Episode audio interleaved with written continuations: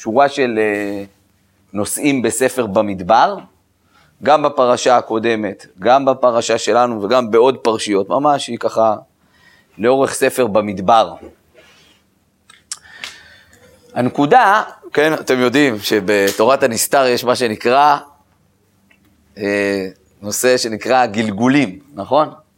מה זה גלגולים? זה נשמע, וואלה, כן? מה זה גלגולים? כן, בעצם נשמה מסוימת, אדם מסוים שהיה בעולם, לא הצליח לתקן את עצמו, כן? ובעצם הנשמה שלו חוזרת בגלגול, בדור, אה, בדור אחר, כן? ואז בעצם אה, התפקיד של הנשמה החדשה, כן? זה לתקן את אותה נשמה קודמת, כן? ו... וגדולי ישראל, כן, לפעמים אמרו לאדם, תשמע, אם יש איזה בעיה, אם יש לך, כן, נקודה שאתה שואל את עצמך למה כל כך קשה לך, דע לך, באת לכאן כדי לתקן גלגול קדום שלך, כן? נניח הבעל שם טוב הקדוש, כן, היה יודע לפעמים, כן, להראות לבן אדם, תשמע, הבעיות שלך, למה זה? בגלל שבאת לתקן גלגול קדום. הזכרתי את זה, אני חושב, באחד מהסעודות שלישית, נכון?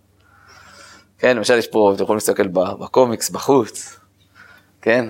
אז יש שם סיפור על הבעל שם טוב, שהיה סוחר אחד שהיה בן 50, והיה לו, כל החיים שלו הלכו הפוך, הכל היה על הפנים, והכל היה על הפנים, והוא בא, הוא עשה מסע לבעל שם טוב, שיסביר למה השם ככה עושה לו כל כך הרבה צרות, הוא לא יודע למה, וכולי.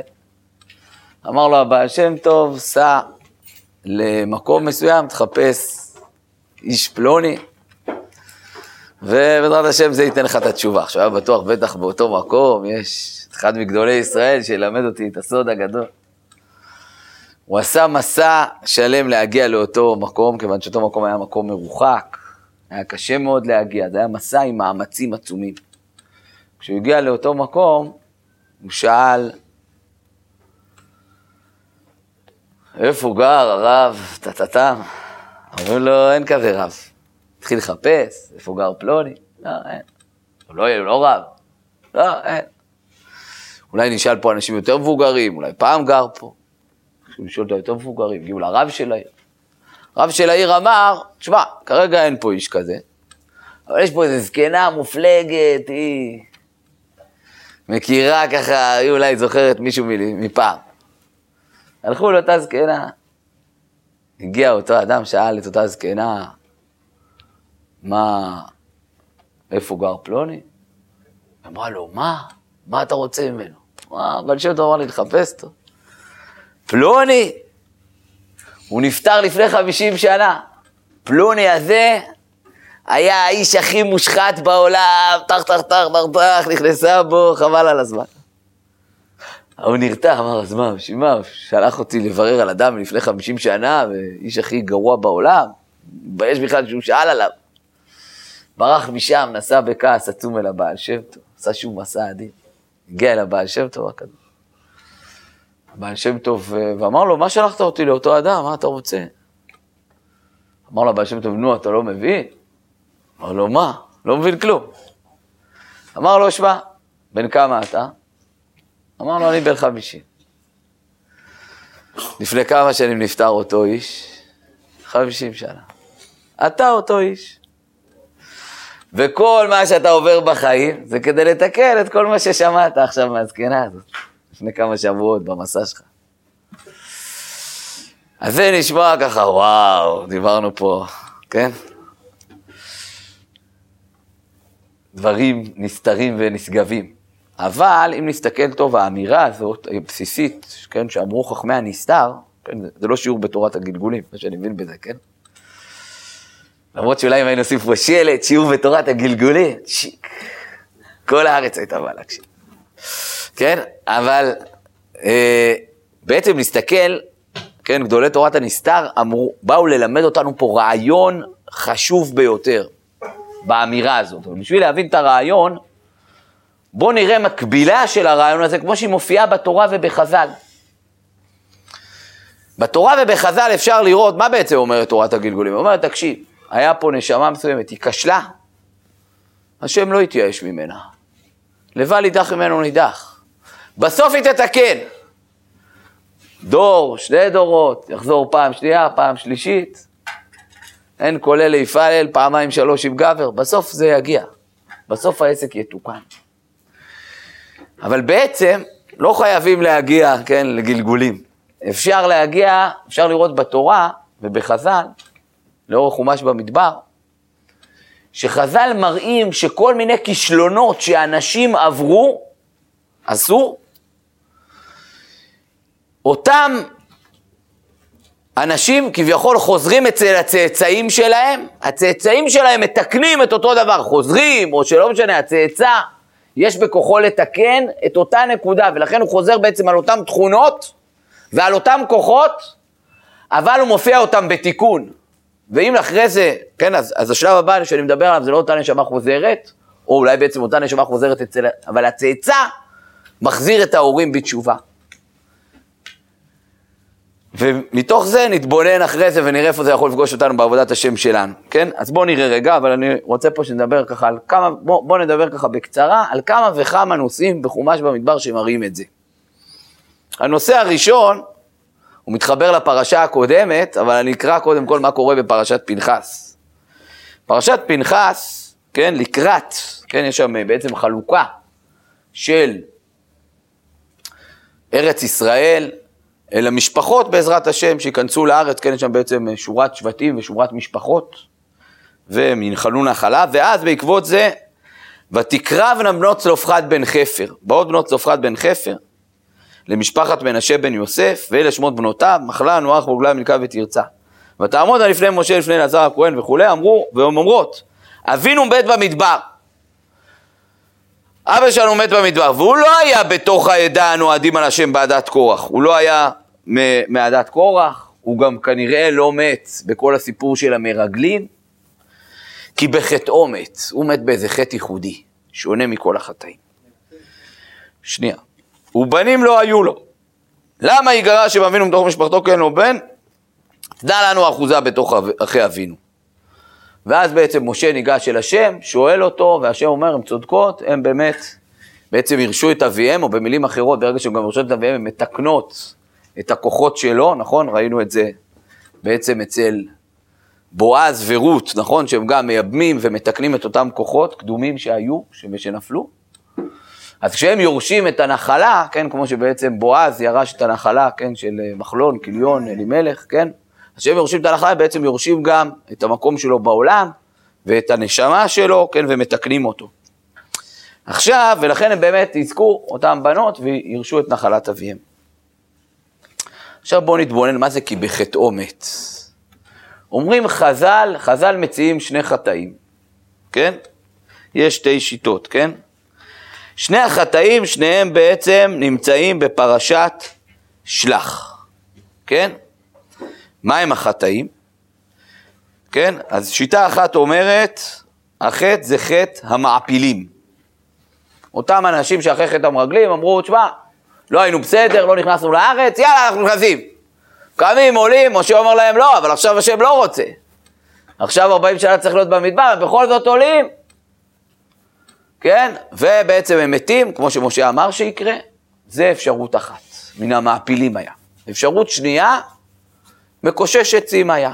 כן? זה גם מופיע בפרשת שלח.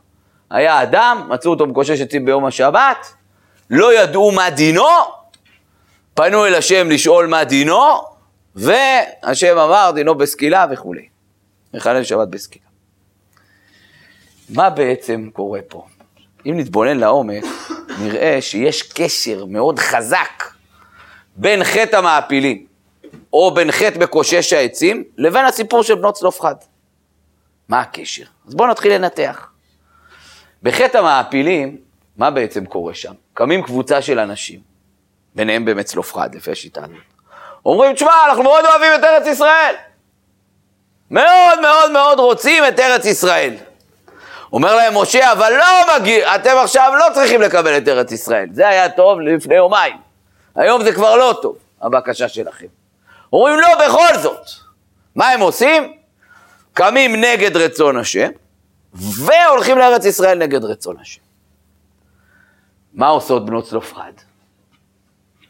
בנות צלופחד בעצם לכאורה זה מאוד מאוד דומה. בהתחלה מה אומרים להם?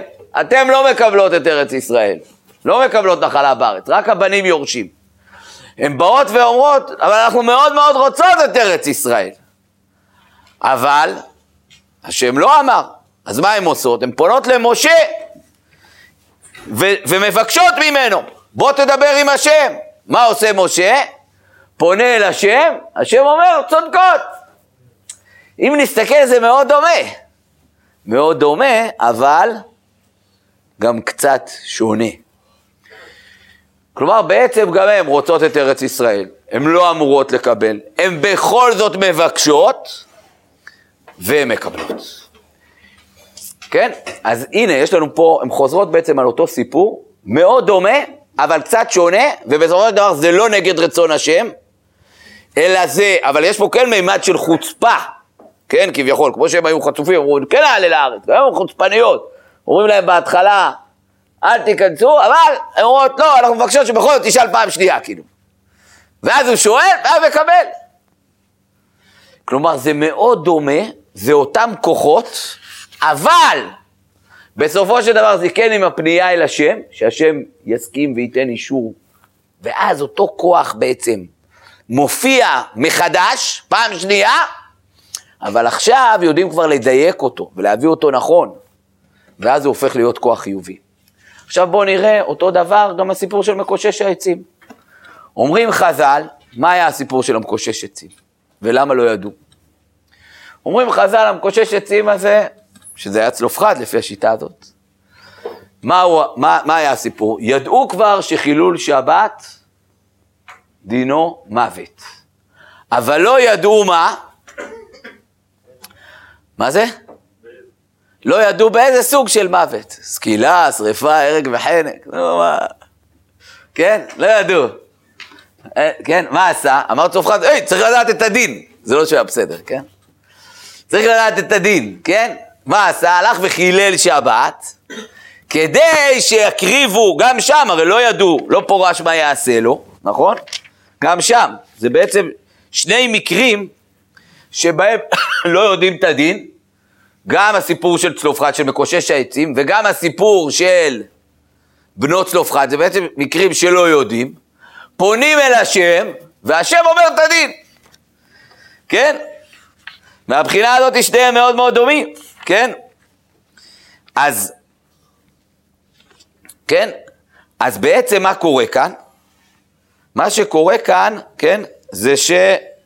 כן, גם פה, ויניחו אותו במשמר כי לא פורש, ואז ויאמר השם אל משה. כלומר, גם כן, יש פה אדם שסך הכל לא מחפש כאילו לנפץ את דבר השם, זה לא שהוא בסדר, כן? הוא לא בסדר, כן? בסופו של דבר חטא, חייב סקילה על החטא שלו אפילו, כן? לא עושים נגד רצון השם, כן? אבל, כן, הוא כאילו חצוף, יוצא מהקווים, גורם לזה שנפנה אל השם, מה עושות בנות צלפחד? אותו דבר.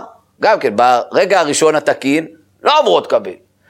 פונות אל השם, הן פונות כבר בצורה תקינה, לא קודם כל עוברות על דבר השם עד שהשם ידבר, אלא הן פונות ישר אל משה, שיבוא אל השם, ומקבלות תשובה. כלומר, שוב פעם, רואים אותן חוזרות על מה שאבא שלהם עשה, אבל הן כבר מדייקות את זה ופועלות נכון, ואז הן מתקנות את זה. ולכן הן זוכות בחלק של צופחת, בעצם תיקנו אותו. בואו נמשיך. בואו נעבור לפרשה שלנו. הפרשה שלנו זה דמות, זה כבר בעצם, הזכרתי את זה קצת מסביב ליום ירושלים, אבל בואו ככה נחדד את זה, כן? בפרשה שלנו מופיעה הדמות של קורח. קורח, כן, כתוב קורח שפיקח היה, מה ראה על אשתות זו שעמד וחלק על משה ועל אהרון? ראה שלשלת גדולה שיוצאת מזרעו, שמואל. אחד מהם, כן? ראה ששמואל יוצא ממנו, אמר, מה, כל הגדולה והכבוד הזאת הולכת לצאת ממני ואני אוותר? מיד עמד וחלק על משה. עכשיו, אם נסתכל טוב, כן, מה הוא בעצם לא ידע? הוא לא ידע, אבל שהוא אמנם ימות, אבל בני קורח לא מתו וכולי. בעצם באמירה הזאת, בני קורח לא מתו, יש בדיוק את אותה אמירה שעליה אנחנו מדברים. כלומר, אצל קורח הופיעו כוחות ותכונות מסוימות, הם הופיעו לא נכון, ואז הם נפלו, אבל בני קורח, כלומר ההמשך של אותם כוחות, אם ניקח את זה לא רק מהמקום הפיזי, כן, של איש מסוים שהוא בן של איש אחר, אלא גם כהבנה כאן, כן, של תנועה רוחנית מסוימת, התנועה הרוחנית הזאת היא, היא בהתחלה מופיעה בצורה לא מדויקת ולא נכונה, ולכן היא נופלת. אבל בסופו של דבר, בתהליך ארוך, יהיה מי שיבוא, יירש את אותם כוחות, ייקח את אותם נקודות, יופיע אותם בצורה נכונה, ואז כשהם יהיו מדויקים, הם יופיעו בצורה הנכונה, אבל אז בעצם הוא בא מכוח אותה תנועה ראשונה, שהופיע לא נכון. אבל הוא, בעצם כממשיך שלה, הוא יודע לדייק אותה, ואז היא תופיע נכון. עכשיו בואו נראה מה קרה שם בעצם בין כוח, לבין, בעצם יש פה בין כוח לבין שמואל, כן? כבר דיברתי על זה מסביב ליום ירושלים, אבל בואו נרחיב את זה קצת, כן? בעצם מה קורה שם? קורח בעצם בא, מסתכל לעצמו בתוך הנשמה, וכידוע, כל הנשמות של כל הצאצאים של הבן אדם נמצאים איפה? בתוכו, כי הם אמורים לצאת מתוך נשמתו, נכון? כשאדם הראשון חטא, ואז אנחנו עד היום, חטא אדם הראשון, סובלים, כן, וכולנו שקועים בעומק החטא ועמלים לתקן, למה זה באיזשהו מקום? תגיד, אבל היה פה רק איש אחד שחטא. כן, אבל הנשמה הזאת כללה את כל הנשמות. אז ממילא כל הנשמות חטאו איתו, ולכן כולנו צריכים בעצם לתקן מאז. אז אותו דבר שמואל, שמואל בעצם הנשמה שלו נמצאת בתוך הנשמה של קורח, כן? מה עושה? מה עושה? אה, מה, מה, מה קורה שם? בואו נראה מה קורה, מה התכונות, מה הנקודות מסוימות שקורח בא ומדבר, איך הן לא מופיעות אצלו נכון, ואיך אחרי זה אצל שמואל הן מופיעות נכון. אז בואו נתחיל קודם כל מהנקודה. אומר קורח, כל העדה כולם קדושים, ובתוכם השם, ומדוע תתנסו על קהל השם. החלק הזה במשפט של כל העדה כולם קדושים ובתוכם השם, זה חלק מאוד חשוב, חלק מאוד גדול, חלק מאוד אמיתי. כן, הרי אנחנו יודעים ש... כן, יש תמיד בכל נקודה, נקודת, בכל גם נקודה של רוע, יש נקודת אמת שמחיה אותה, שעליה היא בנויה. החלק של הנקודת אמת של כוח, הוא בא ואומר מצבות, כל העדה כולם קדושים בתוכם השם. כולם צריכים להתחבר אל השם, כולם. זו אמירה מאוד חשובה, כן? מה הבעיה שלו? הבעיה שלו שהוא תופס את זה שכאילו אומר, מי מפריע לנו? זה שאהרון למעלה. עם כולנו, ולא רק אהרון, כן? אבל באמת, ולכן מה הפתרון? מי שמסתכל טוב בלשון שלו, הפתרון שלו זה, בוא אהרון, תרד, תהיה כמונו, כן? מדוע תתנסו על כאלה? שהוא לא אומר, ולכן כולנו בוא נתנסה. כן, אבל האמירה הבסיסית שלו, של כל העדה, כולם קדושים, היא אמירה מאוד חשובה. רק שהיא מופיעה בצורה לא נכונה, כמחלוקת על משה ואהרון. ואז כתוב שמה עושה קורח? קורח, כתוב שהוא היה נואם גדול, היה תותח רציני, ידע להקיל. כתוב שכל הלילה הלך והקיל את כל העם בדברי ליצנות. אמר להם, אתם חושבים, אני דואג רק לעצמי. הלך, גרף את כולם מסביבו, כי הוא בא וצועק את הצעקה, בואו, כולנו נהיה בעסק, כל העדה, כולם קדושים. איך שמואל מתקן את זה? שמואל, אחד הנקודות הכי, כן, מרכזיות אצלו, נכון? כן, בסופו של דבר הרי קורח הצליח כביכול, כן? ויקל עליהם קורח את כל העדה אל פתח אוהל מועד. תשמעו, תותח רציני, הצליח לסחוף את כל העם, כן? איך שמואל בעצם מתקן את אותו כוח? שמואל, גם כתוב, כן, נקודה מאוד מרכזית אצלו, נכון? ששמואל היה אחד כזה, כן, תשובתו הרמת הקישם ביתו. שמואל היה אחד כזה שהוא לא היה נביא שיושב במקום ומחכה שכולם יבואו אליו. שמואל היה נביא מסתובב, נכון? הלך והסתובב אצל כל העם, והיה עובר אצל כל העם, גם כן עושה מסעות, כמו קורח. גם עושה מסעות, עושה נפשות לרעיונות שלו. קדם לו כבר גם אבא שלו, שהוא גם צאצא של קורח, אלקנה. גם אלקנה כתוב, שהוא גם אחד שעושה מסעות ומחבר את כולם, כן? כתוב שבזמן אלקנה אנשים לא היו עולים לשילה, כן? כי היה שם הרבה בעיות, שקצת דיברנו עליהן גם בזמנו, כן? אז אנשים לא היו עולים לשילה, מה היה עושה אלקנה? אלקנה היה לוקח את המשפחה שלו ועולה לשילה ממקום מסוים. היו רואים אותו אנשי הכפר ששם הוא עובר, היו שואלים אותו לאן אתה הולך? אמר להם לשילה. אמרו לו, אבל לא הולכים לשילה. אמר להם, כן הולכים, ישב, שכנע אותם, יאללה, באו איתו לשילה. שנה הבאה גם הם כבר עלו לרגל לשילה, אבל אז המשפחה של אלקנה הלכה דרך כפר אחר. וככה כל פעם הוא היה עובר מכפר לכפר, ולאט לאט עד שהשיב את כל העם להתחבר מחדש למשכן שילה. זה תכונות שגם הוא וגם שמואל ממי הם ירשו אותם? מקורח. כן, רק הם הופיעו אותם בצורה החיובית והנכונה, כדי שהעם יתחבר למשכן השם. אבל יותר מזה, כן? כאשר מביאים את שמואל, כאשר מביאים את שמואל אל,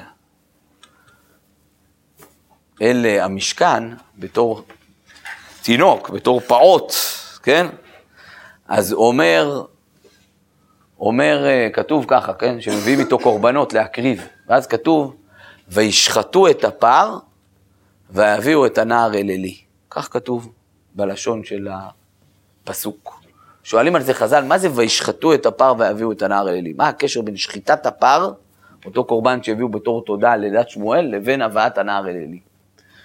אומרים חז"ל, כאשר באו לשחוט את הפר, אז הלכו הכהנים לחפש כהן שישחט את הפר, ולא מצאו כהן. שמואל, הקטנצ'יק הזה, הפעוט, ידע את ההלכה. יש הלכה שמבין העבודות שעושים בקורבן, אז רוב העבודות צריכים לעשות אותם דווקא כהנים. אבל שחיטה כשרה גם בישראל, גם בזר, שחיטה כשרה בזר. אפשר גם שישראל ישחט. אז אמר שמואל הקטנצ'יק הזה, שמואל הקטן, אמר שם לכהנים, חבר'ה, למה אתם הולכים ל- ל- להביא כהן? אפשר גם שישראל ישחט, שחיטה כשרה בזר. הלכו עם הנער אל אלי, לשאול אותו מה לעשות. מה, הנה יש פה ילד טוען שאפשר. אמר להם אלי, וואלה, הילד הקטן הזה צודק. צודק, הבחור צודק. וואלה, הוא יודע, הוא יודע טוב, כן? הוא צודק. אבל, אמר אלי, וואלה, הקטנצ'יק הזה הוא מורה הלכה בפני רבו. אלי הוא גדול הדור, וכן, היום לומדים הרבה מספרים, אבל כשלא היו לומדים מספרים, אז בעצם, גם היום, יש מצבים מסוימים של מורה הלכה, יכול להיות מצבים של מורה הלכה בפני רבו. זאת אומרת, נמצא פה הרב, הוא גדול הדור, כולם כפופים אליו, ממנו כולם יונקים תורה, אין ספרים.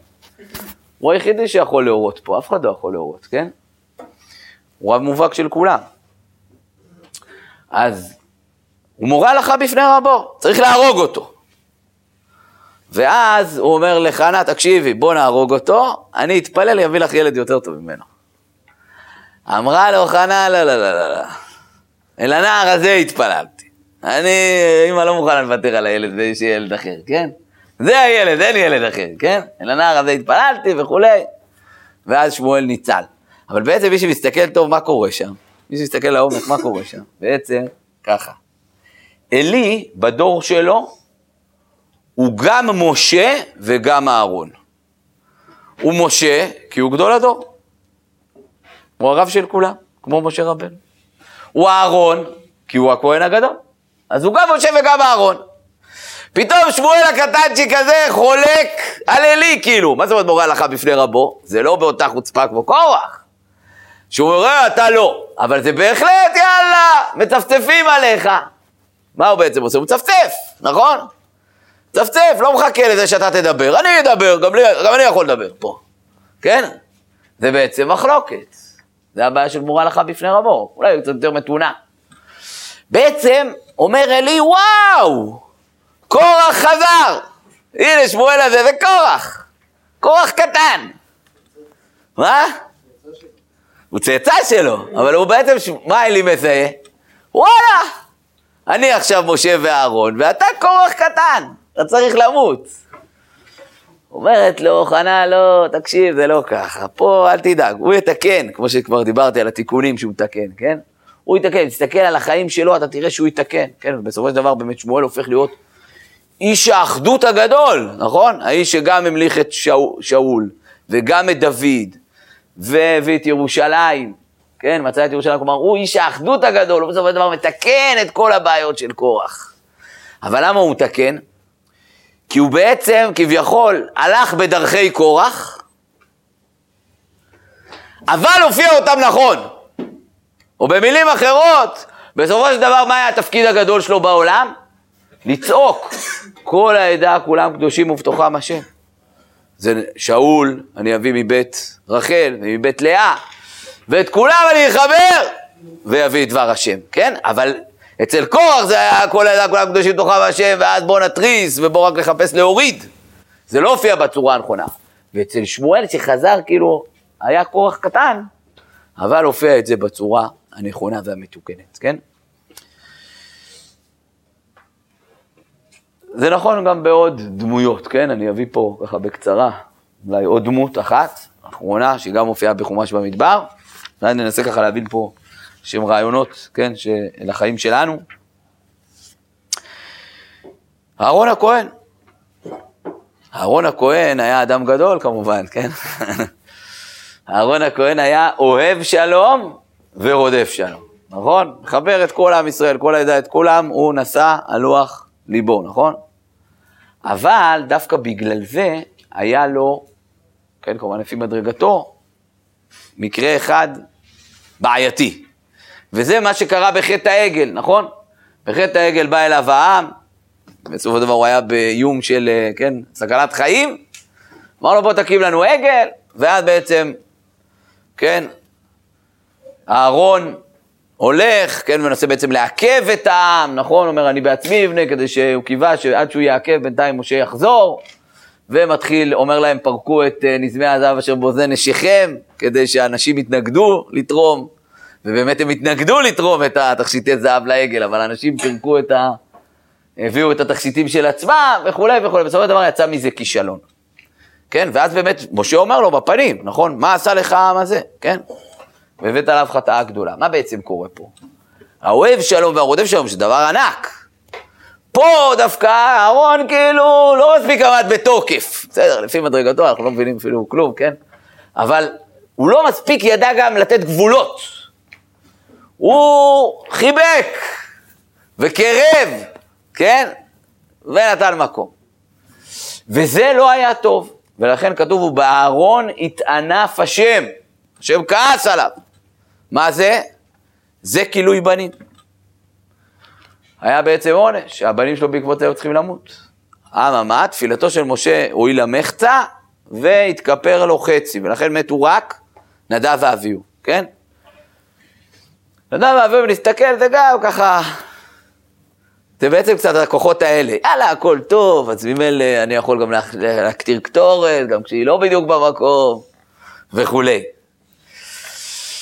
מה התיקון של זה? התיקון של זה מופיע גם בהמשך, בהמשך הפרשיות, בפרשת פנחס. פנחס, שהוא בן של אלעזר, אחיין שלהם, גם נכד של אהרון. פנחס הוא בעצם יודע, הוא האיש שכאילו נבחר, טוב, אז יאללה, מישהו מהמשפחה פה צריך פשוט לתת גבולות. כן, גם הוא קצת חצוף כביכול, כי לא מחכה לדין המסודר, הוא קנאי, קנאים פוגעים בו. כאילו גם קצת כמו נדב ואביהו, נכון? עושה, עושים מה שבא. אבל זה לא בדיוק, הוא לא עושה מה שבא. התורה מראש אומרת, יש מצב שעושים מה שבא. לא מחכים לבית דין המסודר, בדרך כלל צריך לחכות לבית דין המסודר. הוא לא מחכה לבית דין המסודר, כן? אז הוא בעצם לוקח את אותם כוחות של נדב ואביהו, אבל הוא מופיע אותם בצורה החיובית, ולכן הוא מקבל את בריתי שלום, אותה ברית של אהרון הכהן, אבל הוא יודע לדייק ולתת גם גבולות לחוטאים וכולי. כל הדברים האלה, מה הם מלמדים אותנו? מלמדים אותנו נקודה מאוד, כמה נקודות מאוד חשובות. קודם כל, הם מלמדים אותנו לא להתייאש. גם אם יש נפילות, אם נפלנו, תמיד אנחנו יכולים לתקן. זה דבר ראשון. דבר שני, לא להיבהל מכל מיני תנועות. אם יש תנועות בעייתיות בעם, לדעת שהקדוש ברוך הוא מגלגל פה כנראה כל מיני תהליכים, והתנועות האלה לא אומר שכל מה שהן אומרות נכון, אבל יש פה כנראה איזה כוח שמתעורר וצריך להביא אותו לידי דיוק. ובסופו של דבר נביא אותו לידי דיוק. והתפקיד שלנו באמת, ופה אני כבר מגיע לנקודה שהיא נכונה גם ברמה הכללית וגם ברמה הפרטית של כל אדם, של כולנו. זה בא לומר לנו, תשמע, כשיש לך, בוא ניקח ברמה הפרטית גם, כן? יש לנו כוח מסוים באישיות. בסדר? אדם רואה, תשמע, אני אחד עם קוצים, השני, אני אחד עם סבלנות, השלישי, אני אחד עם לא יודע מה. כל אחד והכוחות שלו. באים ואומרים לנו, דע לך, את הכוחות האלה, אל תחפש לכרות, להגיד, טוב, זה כוח לא טוב. לא. כל כוח הוא טוב. מה תעשה איתו? דייק אותו. דייק אותו, כן? בואו, אני אקרא פה דברים שכותב הרב קוק באורות התורה, כן? התורה דווקא היא, היא תבלין ליצר הרע. ולא שום הרגשות עליונות, דווקא התורה. בראתי יצר הרע, בראתי לו תורת תבלין. אמנם התורה צריכה להתפשט בכל בחינותיה. שלוש נקודות, אני מדלג. וכשהם מאירים באור התורה, מתברכת היא התורה מאוד, והיצר הרע בעצמו הולך ומתעלם, מתקדש ונהפך לטובה. וקטגור עצמו נעשה סנגור, בדבר שלוקין בו מתרפאים. כלומר, יש פה אמירה מאוד חזקה. אנחנו יודעים שכתוב, בראתי יצר הרע, בראתי לא תורת תמיד. בדרך כלל מה אנחנו מבינים? יש יצר הרע, יש פה כוחות רעים. מולם אנחנו צריכים, מה הדבר היחידי שיכול לעמוד מול יצר הרע? אם נתחבר לתורה. ברגע שנתחבר לתורה, נתמלא בכוחות של תורה, נוכל לעמוד מול יצר הרע. זה בדרך כלל ההסבר הפשוט. אבל אם נדייק פה טוב, לא כתוב פה ככה, כתוב, בראתי יצר הרע, בראתי לא תורת תבלין. התורה נמשלת לתבלין. מה זה תבלין? בואו ניקח נניח פפריקה, מלח, מה זה, תבלינים של אשכנזים. הוואי כן? בואו ניקח תבלינים, כן? בקיצור, כל התבלינים האלה, האם אתה אוכל את התבלינים? מה פתאום? תבוא תאכל וואלכ, לא טעים, כן? עושים נגיסה בתבלין, לא אוכלים את התבלין, מה אוכלים? אוכלים עוף, אוכלים תפוחי אדמה, אוכלים לא יודע מה, כן? אוכלים המון מאכלים, כן? דגים. מה עושים עם התבלין?